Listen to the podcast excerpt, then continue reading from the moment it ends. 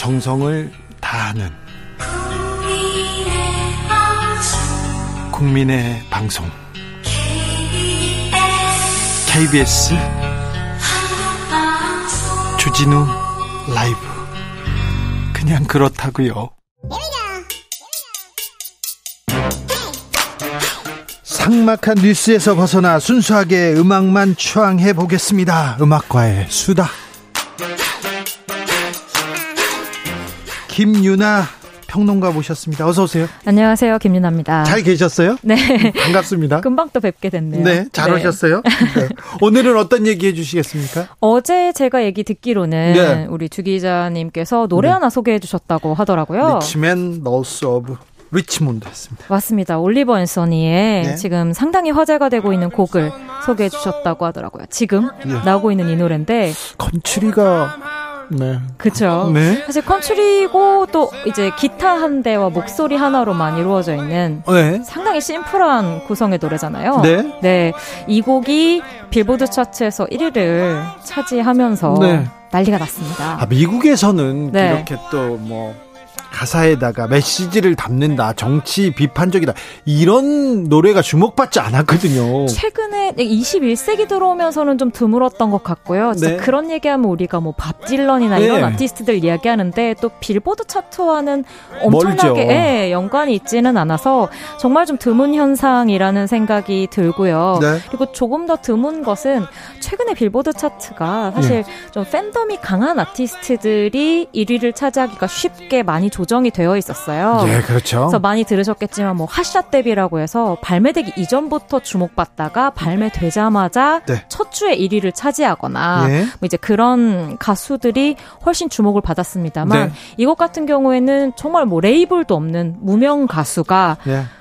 영상으로 어떻게 인기를 이렇게 갑자기 얻게 됐죠? 그러니까 이곡 같은 경우에는 정말 이 노랫말 어제 읽어주셨다고 네. 말씀하시던데 네. 그 같은 노동 계급, 블루칼라 계급들 특히 백인을 중심으로 한 이들에게 이 가사가 정말 많은 공감을 얻으면서 네. 유튜브에서 조회수가 어마어마하게 나왔어요. 예. 최근에 빌보드 같은 경우에는 유튜브나 틱톡 같은 이런 채널들을 통한 조회수가 전부 차트 순위에 반영이 되고 있기 때문에 그 부분이 이제 1위까지 이 곡을 견인하는데 뭐 아주 큰 영향을 끼쳤다고 네. 볼수 있겠습니다. 정치인들의 비판을 비판을 담은 가사가 네. 노동자의 신금을 올려서 빌보드 1위까지 올라갔다. 아, 좀 전에 없던 일입니다. 네, 맞습니다. 그래서 이 노래 마침 소개해 주셨다고 해서요. 예? 이 이외에도 빌보드 차트에서 최근에 이렇게 좀 독특한 사례로 네. 차트 상위권에 올랐던 곡들을 모아서 띄워드리려고 하거든요. 네, 들어보겠습니다. 한번, 네, 쭉 들어보겠습니다. 네. 어, 이 곡 소개를 한번 해드리고 싶은데요. 네. 글래스 애니멀스라는 네. 아마 좀 낯선 이름이실 텐데 네. 4인조 영국 인디 록 밴드의 Heat Waves라는 곡이 있거든요. 네. 사실 이곡 또 요즘 우리가 흔히 얘기하는 역주행 사례라고 볼 수가 있겠는데요. 네. 그렇게 유명한 팀 아닙니다. 그 영국에서도 별로 안 유명한 팀이었어요. 맞아요. 그리고 10년차 중고 신인. 네. 그러니까 뭐 잘 알려져 있지는 않지만 꾸준히 자신들의 음악을 하던 이런 아티스트인데. 그런데요. 첫 발매가 2020년 6월이었는데요. 네. 어, 얼마 전 발매하고도 한참 시간이 지나고 빌보드 차트 진입 처음으로 한 이후로 무려 59주 만에 1위를 차지하면서 빌보드 차트 사상 가장 오랜 시간에 걸쳐서 1위까지 순위가 곡이 됐습니다. 어, 참 59주 만에요? 1년 넘는 시간이잖아요. 그러니까요. 네. 네 그럼 신곡도 아니잖아요. 아니죠. 네, 정말 그럼... 정말 정말 역주행을 한 곡이고요. 어디서 입소문 탔습니까? 틱톡입니다. 그리고 지금 들어보시면 그죠? 느끼시겠지만 상당히 좀 몽환적이고 네. 노랫말도 많이 들으셨죠? 네, 또 노랫말도 끈적끈적 끈적해요. 네. 그래서 뭐 6월의 늦은 밤에 뭐 너만 생각해 뭐 이런 네. 가사가 틱톡에서 커플 영상의 BGM으로 엄청나게 사랑을 받으면서 네. 꾸준히 상승세 끝에 1위까지 차트 순위에 네. 오르게 됐었습니다. 최근엔 좀 이런 사례들이 많은 것 같아요. 네. 네. 그래서 이런 무명의 영국 밴드까지도 이제 차트 순위를 이끌었던 틱톡이 또 하나의 명곡을 내놓았는데요. 네? 이 곡은 아마 연배가 좀 있으신 음악 매니아 분들이면 다 기억하실 곡일 거거든요. 예? 플리트우드 맥이라는 네? 정말 또 관록의 옛날 사람인데 정말 옛날 사람이죠. 예. 이 Dreams라는 곡인데 네. 이 곡이 77년에 발표가 된 곡이었어요. 아, 예, 옛날 노래인데 이거. 너무 옛날 노래고 가요 무대에 나와야 되는 그런 수준입니다. 맞습니다. 그리고 실제로 그 당시에도 예. 엄청 히트였어요. 70년대 예, 예. 후반에. 아, 그래서 그 유명한 노래죠. 네, 그래서 뭐 롤링스톤 이런 음반 차트에도 항상 상위권에 있고 당시 판매량이 뭐 3천만 장이 넘는다고 했었으니까 아, 메가 히트 작품인데 어마어마한 네, 히트를 기록한 아티스트 앨범인데 네. 이 곡이 2020년에 차트 역주행을 했습니다. 자, 잠깐만요. 77년 작품이 지금 2022, 네. 오 43년 만이었는데요. 네? 이 이유도 틱톡 영상 때문이었거든요. 네? 여기에서 또 노동자가 한 명 등장합니다. 네? 네이선 아포다커라고 하는 네. 한 노동자가 예. 감자 보관 창고 관리인이었거든요. 네. 예. 근데 출근을 하다 트럭이 퍼진 거예요, 길에서. 네. 그래서 뒤에 실려있던 스케이트보드를 타고 크랜베리 주스를 마시면서 이 노래를 배경으로 20초짜리 쇼트 영상을 올렸는데 네. 이게 어마어마한 화제를 일으켰어요. 그렇더니 노래까지요? 네, 네, 빌보드 차트 10위권까지 진입을 하면서 네. 정말 뭐 플리트우드 맥에게도 새로운 메달을 주고 네. 또이 네이선 아포다커에게도 뭐 거의 평생 크랜베리 주스 제공합니다 같은 느낌으로 네. 이 주스 회사에서도 아주 뜨거운 반응을 보인 곡이었습니다. 우와 참 77년 작품인데 네. 네. 연금 터졌다 이런 얘기가 요즘 젊은 사람들한테 나오는데 어 대단하네. 아이 쇼츠, 네. 이 틱 톡, SNS의 힘을 뭐 가요계에서도 어, 보, 보이는군요, 그대로. 맞습니다. 뭐, 진짜 음악씬에서 최근에는 빼놓을 수 없는 매체가 되었다고 볼 수 있을 텐데요. 네. 자, 그렇다면 이런 흐름에 약간 네. 초창기에 있었던 곡들도 한번 띄워드리면 네. 여러분들이 익숙하고 이해가 빠르시지 않을까 싶어서. 들어볼까요? 요곡 한번 준비해봤어요. 아이, 이건 다 알죠. 그 16년인가요? 아시지 않나요? 여기 팔 나란히 다 알죠. 네. 하고 있는. 네. 전 세계 사람들이 다 따라했어요. 저도 따라했습니다. 글쎄, 저는 안 했어요. 부끄러워가지고. 아, 그러셨나요? 근데 옆에 술, 술집에서요. 네. 이 노래가 나오잖아요. 다 저거를 하고 있어요. 맞습니다. 외국 술집 더 했어요. 아, 네. 창피했어. 로스델리오의 마카레나라는 노래고요. 네. 96년을 뭐 완전히 휩쓴 곡이라고 보시면 될 것 같아요. 네. 그러니까 지금처럼 SNS가 당연시되지는 않았던 시대였는데 네. 그럼에도 불구하고 마치 지금 틱톡 유행처럼 네. 이 춤과 노래가 전 세계를 휩쓸었던 네. 그런 곡이었습니다. 사실 이 팀도 데뷔 데뷔한 지 한 30여 년 만에 원히트 원너로 이 곡이 히트를 쳤던 거거든요. 네. 이분들이요. 네. 스페인 가수인데 두 분이잖아요. 맞아요, 맞아요. 스페인에서 안 유명했어. 맞아요. 네. 그 일명 행사 가수라고 이야기를 네. 많이 하는 그런 가수였죠. 그런 가수였는데 이 노래가 하나 터지자마자 맞습니다. 한국에도 왔을 거예요. 전 세계를 맞아요. 다녔어요. 아마 그때 아파서 못 왔거나 그랬을 거예요. 뭔가 아, 그 예한 기억은 있는데 네. 직접은 못 왔던 기억. 아무튼 당시에 14주 동안 빌보드 차트 1위를 기록 했고요. 예. 최근에 이제 또 루이스 폰시라는 가수의 데스파시토가 어마어마한 히트였는데 네. 이 곡이 나오기 전까지 예. 비영어권 노래로 빌보드 차트 핫백 1위를 기록한 마지막 노래로 또 기록이 남아있기도 했었습니다. 자, 이 마카레나 나오면요. 여기에 또 이 제2의 마카레나다 얘기 그 노래 있습니다. 네. 바로 요거 요 노래죠. 아이고, 네. 그런 곡이 한국에서 나왔다는 게 저도 참 신기하긴 한데요. 제가 하버드대 특강 갔는데. 네. 강의실에서 이 영상을 보고 있더라고 보고 막 웃고 있더라고 그래서 와 이게 얼마나 어마어마하게 전 세계에서 관심을 받나 막 이런 생각이 들었어요. 맞습니다. 실제로 거의 뭐 전 세계적인 현상이었던 싸이의 강남 스타일 말씀드리고 싶은데요.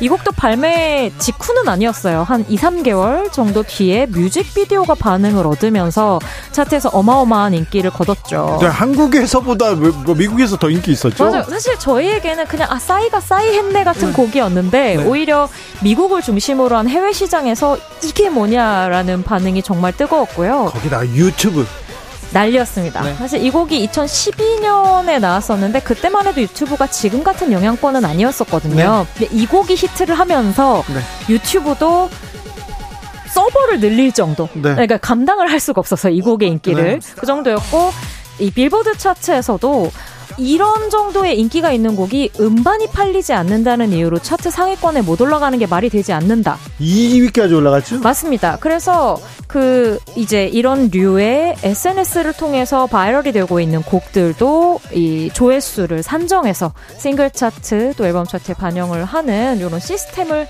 만들게 됐죠. 네. 자 그러면서 한 곡을 더 소개해드리고 싶은데요. 네. 시즌송으로 또 많은 분들이 좋아하시는 곡입니다. 아유 이 노래는 알죠. 알죠.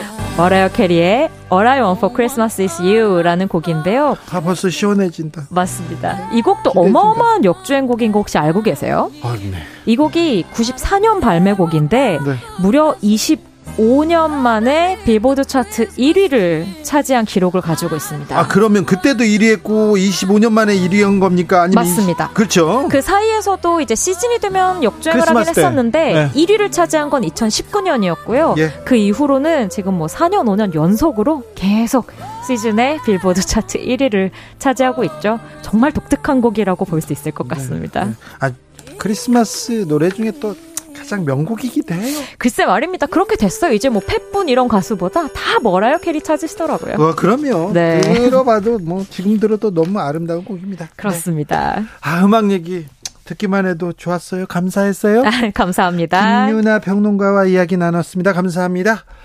2023년 8월 24일 18시 20분 현재 사천시에 아, 호우경보 발효됐습니다. 침수 위험에 있는 지역 접근하지 마시고요. 주변에 있는 사람들에게 알려주셔야 됩니다. 아, 교통정보센터 다녀오겠습니다. 김유라 씨, 잘 가세요, 유나 씨. 감사합니다.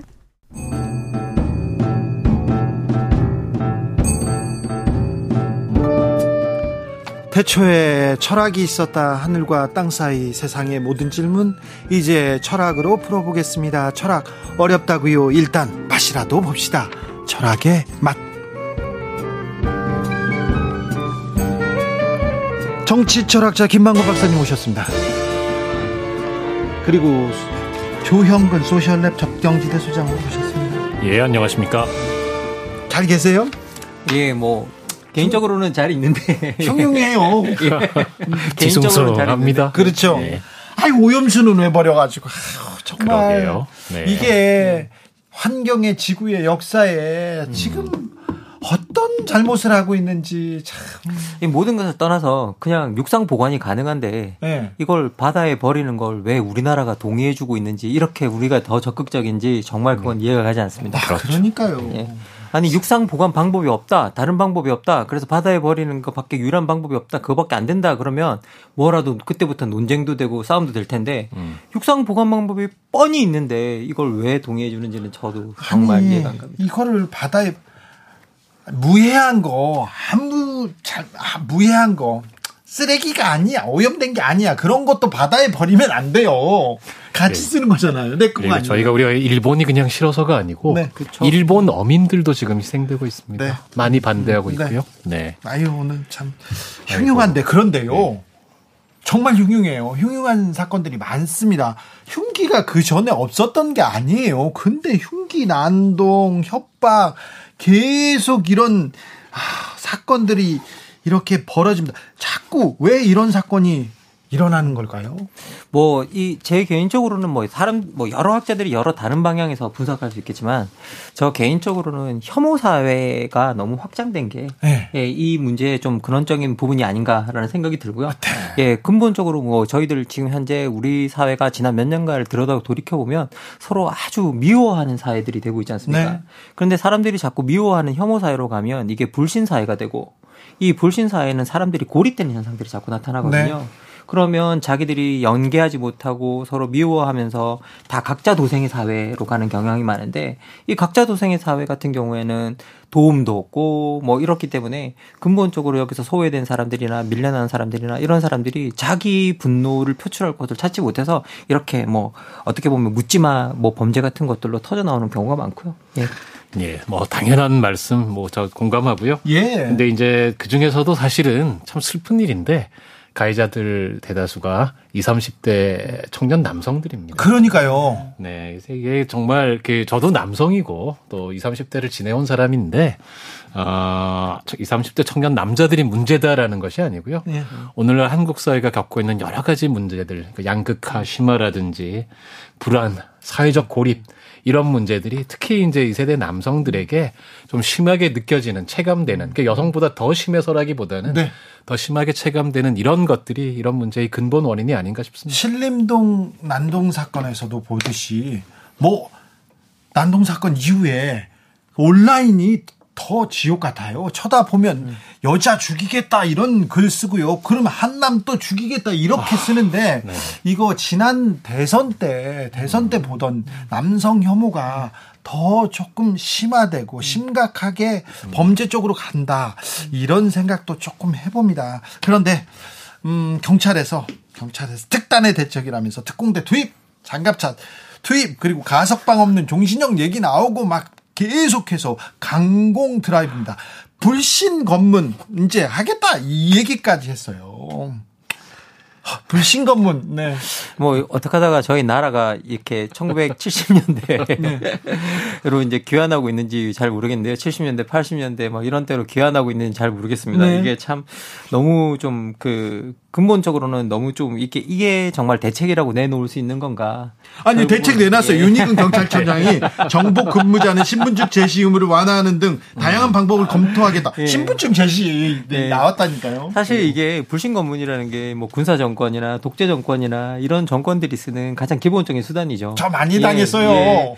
그리고 이게 대부분의 독재 국가나 이게 전체주의 국가의 특징이 뭐냐라고 하면 군대 국가가 아니라 경찰 국가거든요. 그렇죠. 왜냐하면 사생활을 통제하게 되는데 이 사생활 통제는 군대가 하는 게 아니라 경찰이 합니다.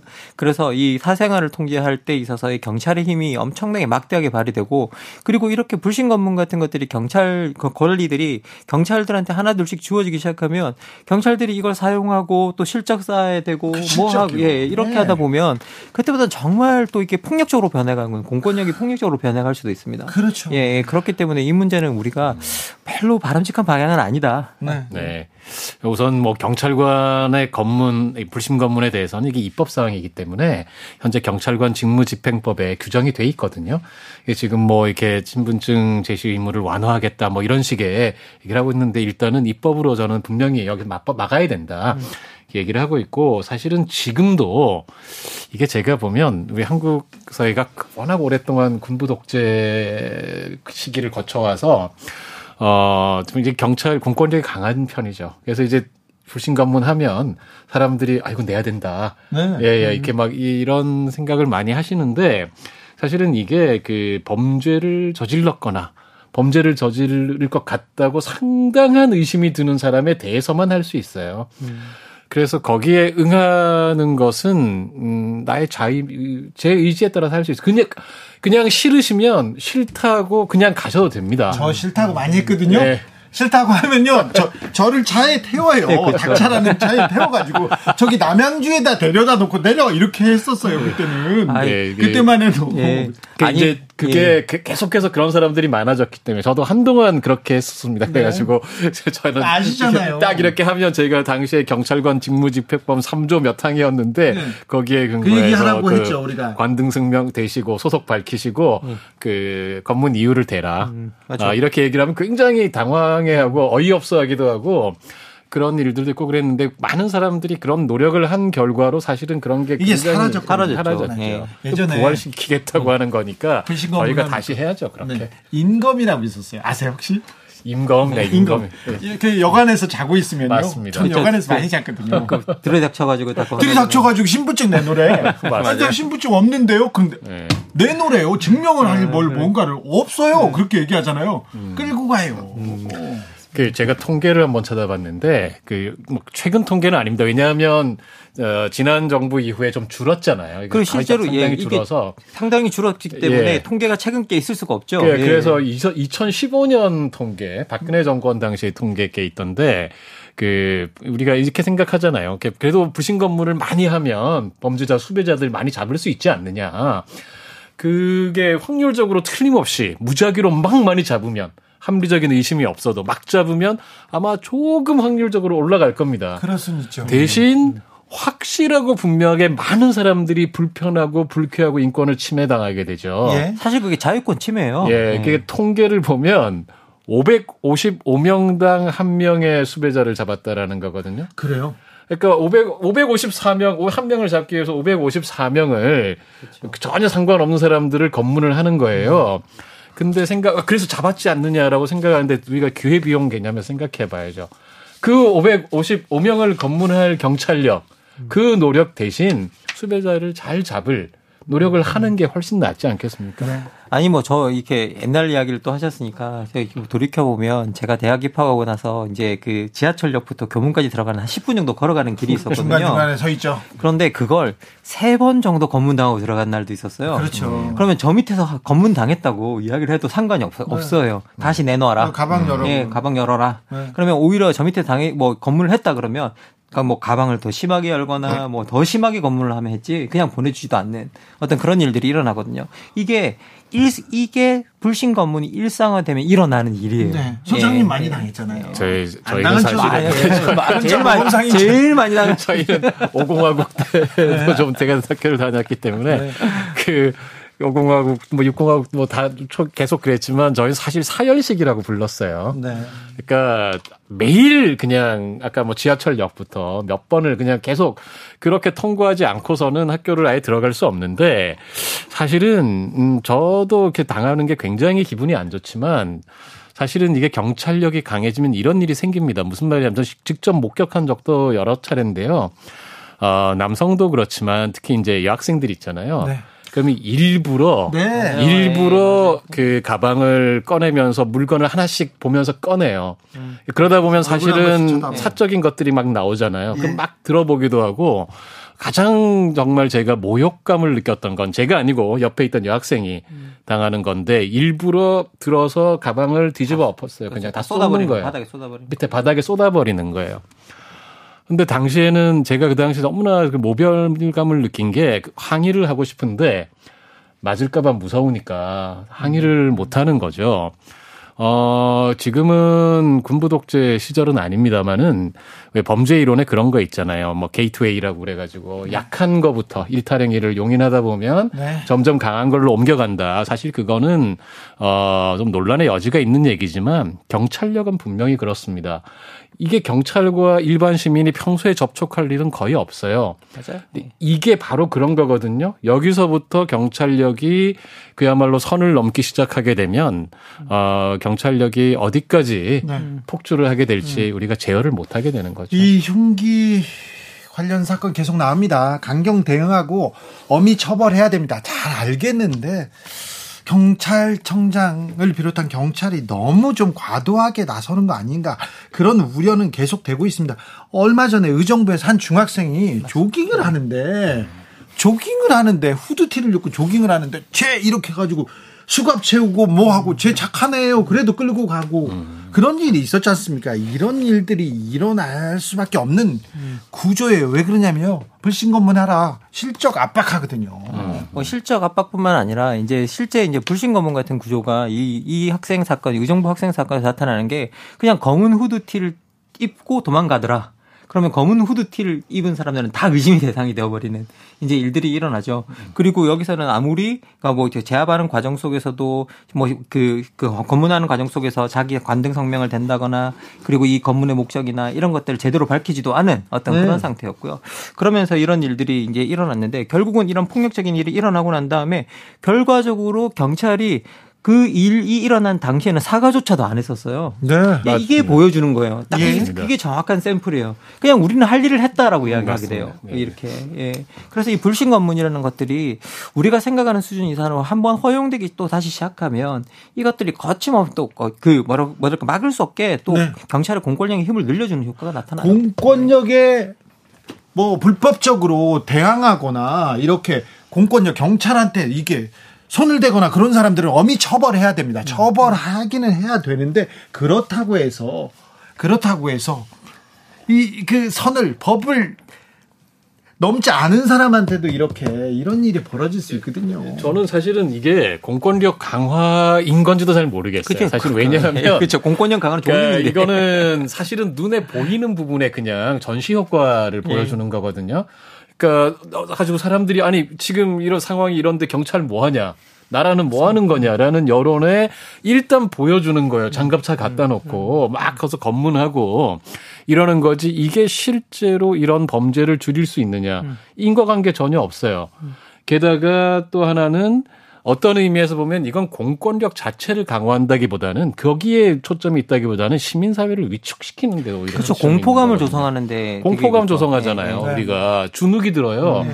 아까도 제가 말씀드렸지만 그 검문을 당하는 게 정말 가장 안 좋은 게그 우리가 거기 이제 모멸감 같은 걸 느끼잖아요. 그렇죠. 거기에 네. 이게 사실은 심리적으로 위축이 됩니다. 그 두고도 기억나요. 이게 사실은 그 경찰이 시민을 검문하는 것은 주권자 시민의 안전을 음. 지키기 위해서 하는 거잖아요. 예? 그걸 위해서 주권자 시민을 범죄인 다루듯이 음. 음. 잠재적 범죄자로 취급하겠다는 음. 것이거든요. 그런데 그렇지 않죠. 아동 성범죄가 막 일어날 때 묻지마 범죄가 좀 성행할 때가 있었어요.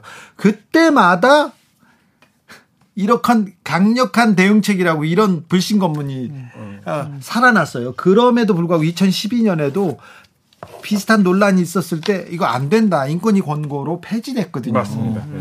아, 그런데 우리나라도 이게 불신검문, 인검 이런 단어는 이제 듣지 않을 줄 알았어요. 음. 경찰들도 내부에서 반발이 큽니다. 이거 어 없는 성과 만들어낸다, 내, 음. 내, 내라고 한다, 그리고 인권의 침해다, 이런 목소리가 음. 있는데, 이런 목소리는 다 눌러버리는 그런 상황인 것 같아서 우려되는데요. 외국에서는 사라진 거 아닙니까? 우리나라도 사라지고. 음. 뭐 이렇게 뭐 현재 프랑스 같은 경우에는 좀 이게 많이 좀 나, 여전히 불신 검문 같은 것들이 좀 남아 있어서 이게 문제가 됐는데요.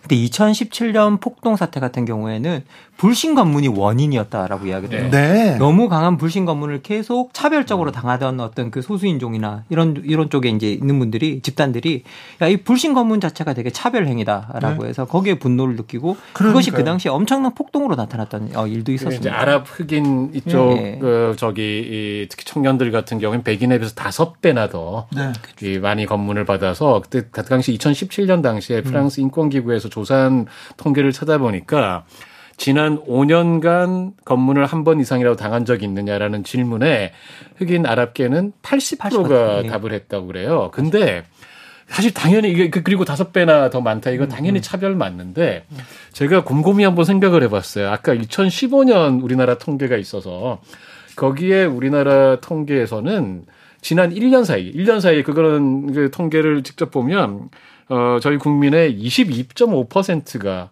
1년에 한 번 검문을 당한 거거든요. 평균적으로. 아, 그래요? 그러면 저쪽은 5년은 5년간 한 번 이상이 음. 80%가 아랍 음. 이 사람들이 아랍 핵인계가 네. 이게 단순 비교는 어렵습니다. 음. 근데 만약에 우리가 곱하기 5를 해버리면 사실은 100%도 넘는 거거든요. 아, 그러게요.